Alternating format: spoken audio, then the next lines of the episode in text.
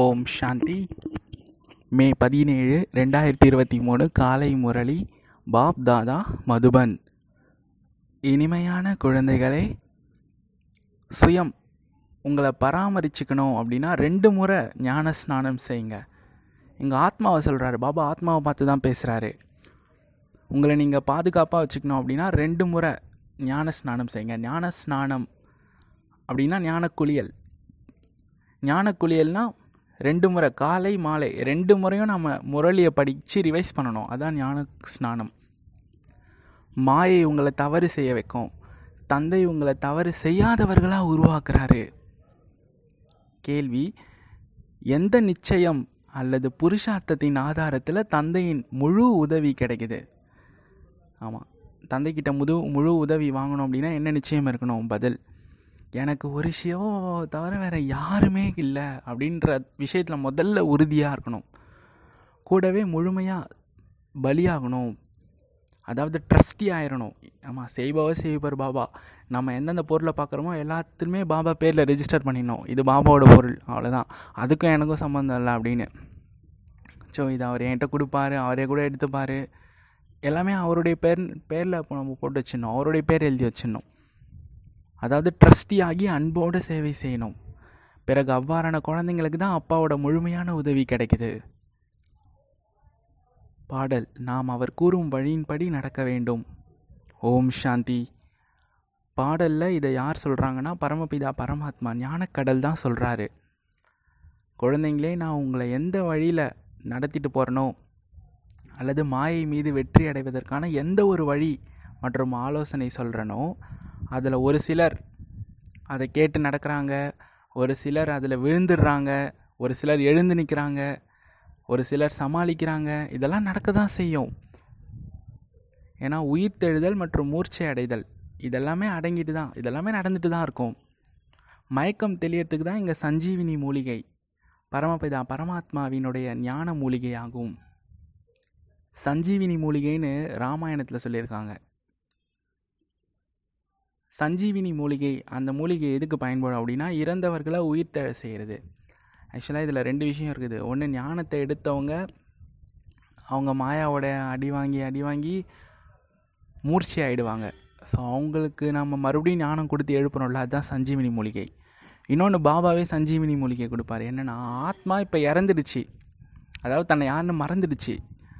அதுக்கு ஞானம் கொடுத்து இறந்த ஆத்மாவை ஞாபகப்படுத்த வைக்கிறார்ல ஆத்மான்னு உணர வைக்கிறார்ல அதுதான் சஞ்சீவினி மூலிகை. ராமர் மற்றும் ராவணனுக்கு யுத்தம் நடந்துச்சு. லக்ஷ்மணன் வந்து மூர்ச்சி ஆகிட்டான். லக்ஷ்மணனுக்கு ஹனுமான் போய் சஞ்சீவினி மூலிகையை கொடுத்தாரு அப்படின்னு ராமாயணத்தில் கூட கதை இருக்குது இப்போ உள்ள உண்மையான ராமாயணத்தை பின்னால் தான் எழுதியிருக்காங்க. இந்த சங்கமயத்தில் நடக்கத்தை வச்சு தான் அடுத்த கல்பத்தில் இந்த ராமாயணத்தை எழுதியிருக்காங்க. இது மாதிரி விஷயங்கள்லாம் எதுவும் கிடையாது.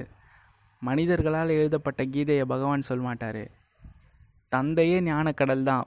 அவர் சொல்கிறத வச்சு தான் அடுத்த கல்பத்தில் ஞாபகப்படுத்தி எழுதுகிறாங்க எல்லாமே நாடகம்தான் சரிங்களா? சிருஷ்டியின் முதல் இடை கடை பற்றிய ஞானம். அதுதான் மனிதர்கள் கீதை சாஸ்திரமாக எழுதுகிறாங்க பின்னாடி அதில் ஸ்ரீகிருஷ்ணரோட பேரை போட்டாங்க. தந்தையின் வாழ்க்கை வரலாற்றில் குழந்தையின் பேரை வச்சிட்டாங்க. அதே மாதிரி சிவபாபா கீதைக்கு பிறவி கொடுத்துட்டாரு. அந்த கீதையில் கிருஷ்ணரோட பேரை போட்டாங்க. அதனால் அது அர்த்தமற்றதாகிடுச்சு கீதை பொய்யானதால் எல்லா மனித ஆத்மாக்களுடைய புத்தி யோகமும் பரமாத்மா கிட்டேருந்து அறுப்பட்டுடுச்சு பிற மனி பிறகு மனிதர்கள் எப்படி தூய்மையாக முடியும்? ஆமாம் இது சொல்கிறாரு பாபா கீதையில் கிருஷ்ணரோட பேரை போட்டாங்க. ஸோ இது யோக அக்னி மூலமாக தான் நம்ம தூய்மை ஆகிறோம் கங்கை தண்ணீராலெல்லாம் தூய்மை ஆக முடியாது. பாபா ஞானக்கடலாக இருக்கார். ஞான அமிர்தத்தின் மூலமாக தான் மனிதர்களை தேவதையாக மாற்றுறாரு மற்றபடி அமிர்தம் அப்படின்னா தண்ணீர்லாம் கிடையாது. இது படிப்பு. படிப்புனாலே ஞானம். ஸோ இந்த சாஸ்திரங்களை பாரதவாசிகள் துவாபரயுகத்திலேருந்து எழுத ஆரம்பிச்சிருக்காங்க. மனிதர்கள் சாஸ்திரங்கள் அனாதி அப்படின்னு சொல்கிறாங்க ஆனால் நாம் சொல்கிறோம் ட்ராமா தான் அனாதி. இந்த சாஸ்திரங்கள் ஒன்றும் சத்தியுகத்துலேருந்து ஆரம்பமாகலை. இதெல்லாமே அனாதி தான். நாடகத்தில் முன்னாடியே பதிவாக்கிடுச்சு முதல்ல முதல்லேருந்து மனிதர்கள் எழுதிக்கிட்டே வந்திருக்காங்க. ஸோ இப்போ எல்லை இல்லாத தந்தை முழு வாழ்க்கை சரித்திரத்தை சொல்கிறாரு சிருஷ்டி நாடகப்படி நடந்துக்கிட்டே தான் இருக்குது. எனக்கும் ட்ராமாவில் பாகம் இருக்குது. நான் ட்ராமாவின் பந்தனத்தில் கட்டுப்பட்டிருக்கேன். எப்படி கிறிஸ்து புத்தர் இவங்கெல்லாம் சத்தியுகம் திரேதாயகத்துக்கு வரமாட்டாங்க இல்லையா? அதே மாதிரி எனக்கும் சத்தியுகம் திரேதாயகத்தில் பாகம் கிடையாது. எல்லா ஆத்மாக்களுமே முக்தி தாமத்தில் இருக்காங்க. தேவி தேவதைகளின் எல்லா ஆத்மாக்களுமே தேவி தேவதைகளின் எல்லா ஆத்மாக்களுமே அந்த சமயம் வந்துடுறாங்க அப்படின்னு கிடையாது. அவங்க கூட மெல்ல மெல்ல வரிசை கிரமமாக தான் இறங்குறாங்க. அவங்க சதோ பிரதானத்துலேருந்து சதோ ரஜோ தமோ நிலையில் வராங்க. பிறகு சூரிய வம்சத்தினர் தான் சந்திர வம்சத்தினராக வராங்க. பிறகு வளர்ச்சி அடைஞ்சிட்டே போகுது. ஸோ இந்த முழு ரகசியமும் புரிஞ்சுக்கணும். யார் அறக்குறையாக தூய்மை ஆவாங்களோ அவங்களுக்கு ராஜ்யம் கூட அறக்குறையாக தான் கிடைக்கும். யார் ஞானம் யோகத்தில் தீவிரமாக முயற்சி பண்ணுறாங்களோ அவங்க தான் ராஜா ஆவாங்க. ஸோ இங்கே ராஜதானி ஸ்தாபனை ஆகுது முழுசாக புருஷார்த்தம் செய்யணும். நீங்கள் வைரம் போல் ஆகணும் அப்படின்னு சிவபாபா சொல்கிறாரு நான் ஞானக்கடல் சாந்தி கடலாக ஆவேன். நீங்கள் மாஸ்டர் ஞானக்கடலாக ஆகணும். சாந்தி அப்படின்ற பொருள் என்னென்னா அமைதி. ஒருத்தவங்க ஒருத்தவங்க சண்டை போடணும் அப்படின்றது சாந்திக்கு பொருள் கிடையாது.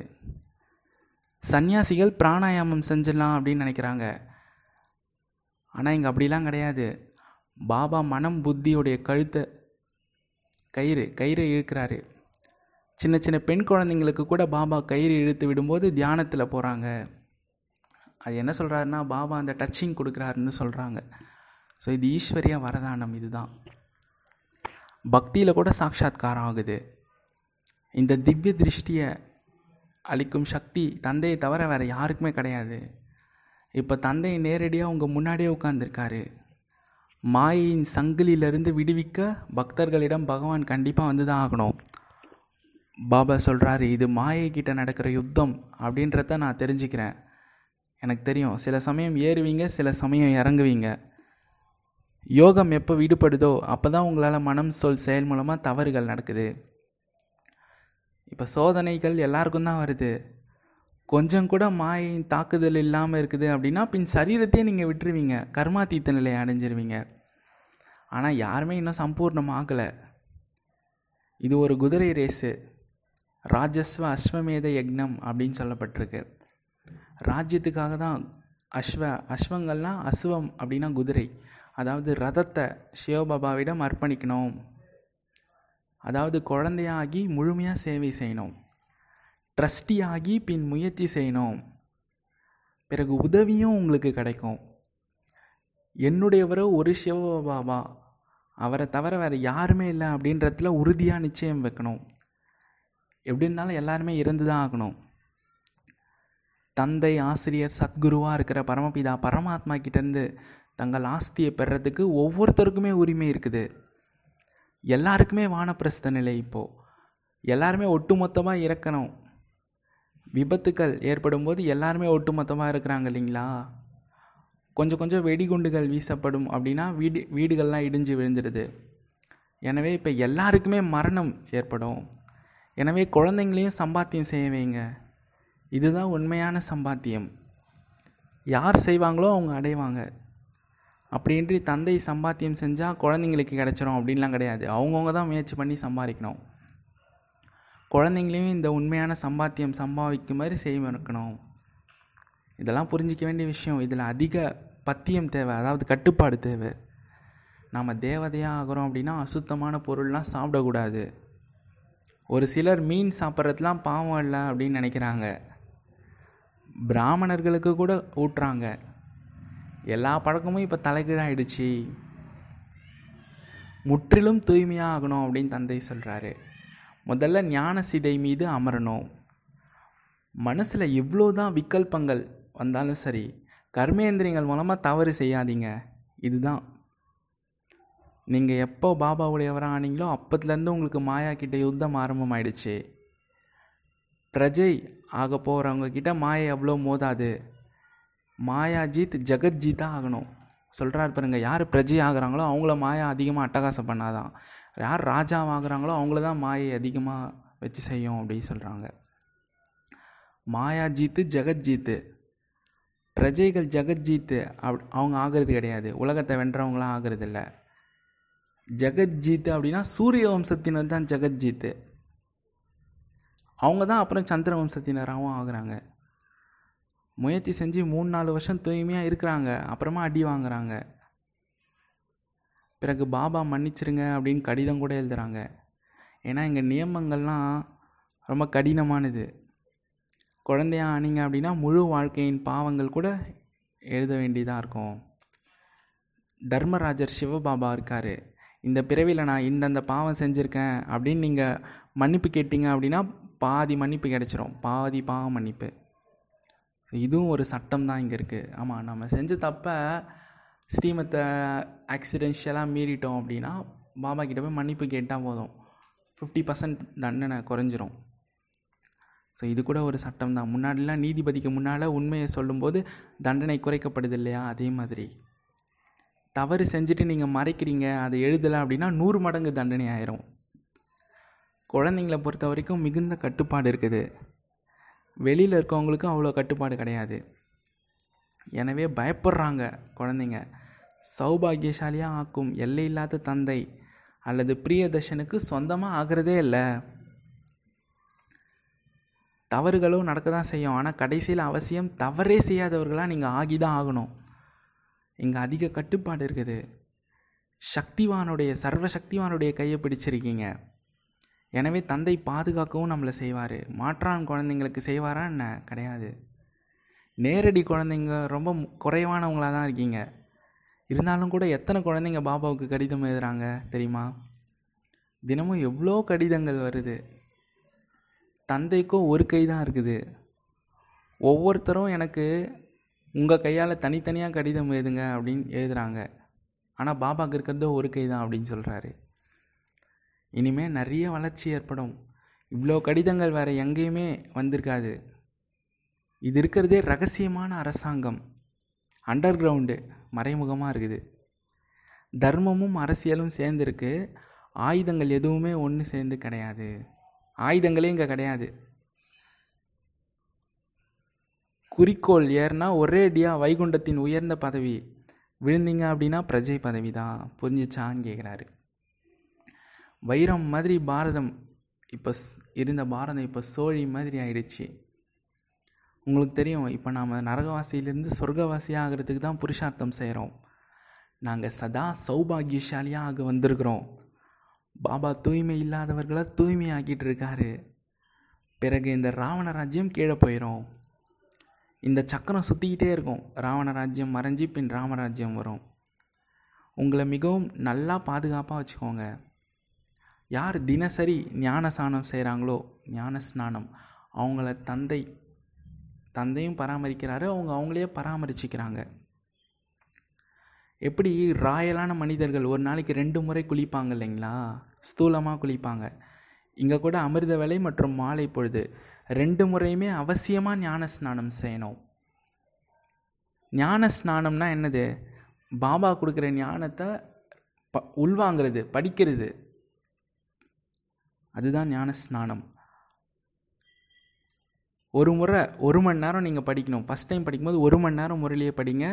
ரெண்டாவது முறை அவசியமாக ரிவைஸ் பண்ணுங்கள் காலை மாலை ரெண்டு வேலை பண்ணுங்கள் தாரணையும் செய்யணும் சேவிக்கணும். குழந்தைங்க மனைவியை கூட உண்மையான சம்பாத்தியம் செய்ய வைக்கணும். இருபத்தோரு பிறவிகளுக்கு ராஜ்ய பாக்கியம் அடையிறது ஒன்றும் அவ்வளோ ஈஸியான விஷயம் இல்லை. யார் யார் தீவிரமாக முயற்சி செய்கிறாங்க அப்படின்றது புரிய வைக்கப்படுது. யாராவது நோய்வாய்ப்பட்டிருக்காங்க அப்படின்னா பல்லக்கில் கூட்டுவாங்க. ஞான அமிர்தம் வாயில் இருக்கும்போது உயிரை விடுறாங்க அப்படின்னா ஆஹா சௌபாகியம்தான். இந்த ஞானத்தை பார்வையற்றவங்க காது கேளாதவர்கள் யார் வேண்டுமானாலும் சம்பாதிக்கலாம். ஏன்னா தன் ஆத்மான்னு உணர்ந்து தந்தையை நினைவு பண்ணுங்கன்னு புரிய வச்சாலே போதும். அதுக்கப்புறம் பாபாவே பார்த்துப்பார் அந்த குழந்தைய எப்படி தன்னுடையவராக மாற்றணுன்றதை அவர் அனுபவங்களை கொடுப்பாரு. யார் வேண்டுமானாலும் சம்பாதிக்கலாம். ஞானமும் மிக மிக சுலபமானது. தந்தையிடமிருந்து ஆஸ்தி அடையணும். ஒரே ஒரு முறை தந்தை நேரடியாக வந்து அரசாட்சி கொடுக்குறாரு. குழந்தைங்க சுகமுடையவர்களாக ஆன பிறகு தந்தை வானப்பிரஸ்த நிலைக்கு போயிடுவார். எல்லையில்லாத தந்தை எல்லாரையுமே சுகமுடையவர்களாக ஆக்கி சுயம் தான் பரந்தாமத்துக்கு போயிடுறாரு. பிறகு ஆத்மாக்கள் நம்பர் பிரகாரமாக அங்கேருந்து வந்துக்கிட்டே இருக்காங்க. யாரையுமே அனுப்புறதுலாம் இல்லை. சொல்லும்போது அப்படி சொல்கிறாரு ஆனால் இது தானாகவே தொடர்ந்து நடந்துக்கிட்டே இருக்குது. இது ஒரு நாடகம் அப்படின்னு சொல்கிறாரு அவங்கவுங்க அவங்கவுங்க டைமில் கரெக்டாக வந்துடுறாங்க. தர்மஸ்தாபனை செய்கிற ஆத்மாவா? கரெக்டாக தர்மஸ்தாபனை செய்ய வந்துடுறாங்க. நாம் பிரம்மா வம்சத்தினராக பிராமணர்களாக இருக்கோம் சிவ வம்சத்தினரோ முழு உலகமுமே தான் சிவ வம்சத்தினர். பிறகு ஸ்தூலத்தில் பிரம்மா தந்தை ஆயிடுறாரு பிரம்மாவின் குழந்தைங்க நாம் சகோதர சகோதரிகள். இப்போ நாம் ஈஸ்வரிய தர்மத்தை சேர்ந்தவங்களாக இருக்கிறோம். சத்தியுகத்தில் தேவி தேவதா தர்மத்தை சேர்ந்தவங்களாக இருந்தோம். இப்போ இறைவனிடம் ஜென்மம் எடுத்திருக்கிறோம். இப்போ நாம் அவருக்கு சொந்தமாகவே ஆயிட்டோம். மனிதர்கள் படைப்பவரை தெரிஞ்சுக்காத காரணத்தினால படைப்புடைய முதல் இடை கடை பற்றியும் தெரிஞ்சுக்காமலே இருக்காங்க. அவங்க நாஸ்திகர்கள்னு சொல்லப்படுறாங்க. சோழிக்கு சமமாக இருக்காங்க இப்போ உண்மையிலே நாம் ஆஸ்திகராக இருக்கிறோம் எனவே நாம் வைரத்துக்கு சமமாக ஆகின்றோம் படைப்பவர் மற்றும் படைப்பை தெரிஞ்சுக்கும் போது நமக்கு ராஜ்யம் கிடைக்குது. பாபா நம்மளை எவ்வளோ மதிப்புடையவர்களாக ஆகியிருக்காரு அப்படின்னா நாம் இப்படி அப்படி ஆகணும் தானே? சத்தியமான கண்டத்தின் சக்கரவர்த்தி சத்தியமான கண்டத்தின் எஜமானராக ஆக்கிட்டு இருக்காரு சண்டாபோஷ் அப்படின்னு சொல்லப்படுது. சத்தியமான கண்டத்தின் எஜமானர்களை. கடவுளின் நண்பன் குதா அவருடைய கதையும் இருக்குது. எனவே இப்போ நாம் அந்த குதா நமது தோஸ்த் ஆகிட்டார் குதானா தந்தை தான். கடவுள் தான். இப்போ அவரே நம்ம அவர் நம்மளுடைய தோஸ்து நண்பர் ஆகிட்டார் ஃப்ரெண்டாக கூட நீங்கள் கனெக்ட் பண்ணலாம். குதா தோஸ்த் அல்லவா? அலாவுதீன் மற்றும் ஹாத்மதாயின் விளையாட்டு எல்லாமே இப்போ நடக்கிறது தான் அப்படின்னு சொல்கிறாங்க நல்லது. இனிமேலும் இனிமையான காணாமல் போய் கண்டெடுக்கப்பட்ட செல்லமான குழந்தைகளுக்கு தாய் தந்தையான பாப் தாதாவின் அன்பு நினைவுகள் மற்றும் காலை வணக்கம். ஆன்மீக குழந்தைகளுக்கு ஆன்மீக தந்தையின் நமஸ்தே. ஆன்மீக தந்தைக்கு ஆன்மீக குழந்தைகளின் நமஸ்தே. தாரணைக்கான முக்கிய சாரம் ஒன்று உண்மையான வருமானம் செய்யணும் அனைவரையும் சேவிக்கணும்.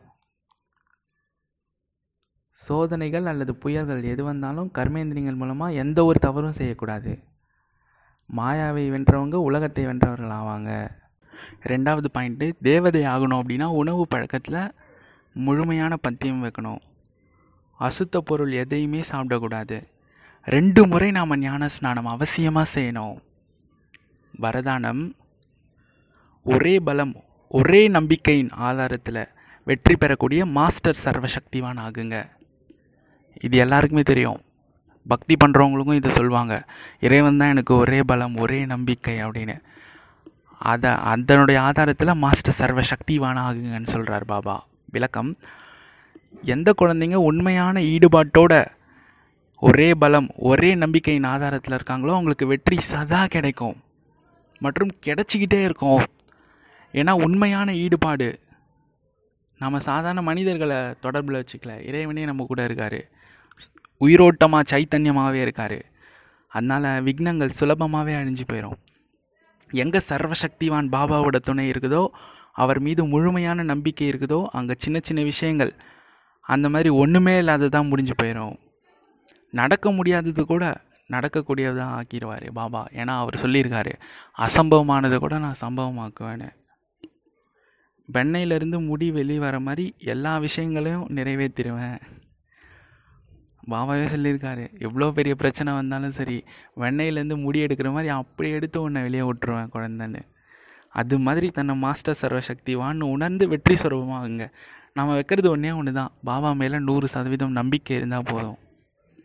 ஸ்லோகன் கண்களில் பவித்திரத்தாவுடைய ஜொலிப்பு இருக்கணும் மற்றும் வாயில் பவித்திரத்தாவுடைய புன்சிரிப்பு இருக்கணும். தூய்மையின் அந்த ஜுவாலை கண்களில் தெரியணும் வாயில் புன்சிரிப்பு இருக்கணும். இதுதான் சிரேஷ்ட பர்சனாலிட்டி ராயலான பர்சனாலிட்டி உயர்ந்த ஆளுமை திறன் ஆளுமை தன்மை சொல்கிறாரு பாபா. ஓம் சாந்தி. நன்றி பாபா. ஓம் சாந்தி.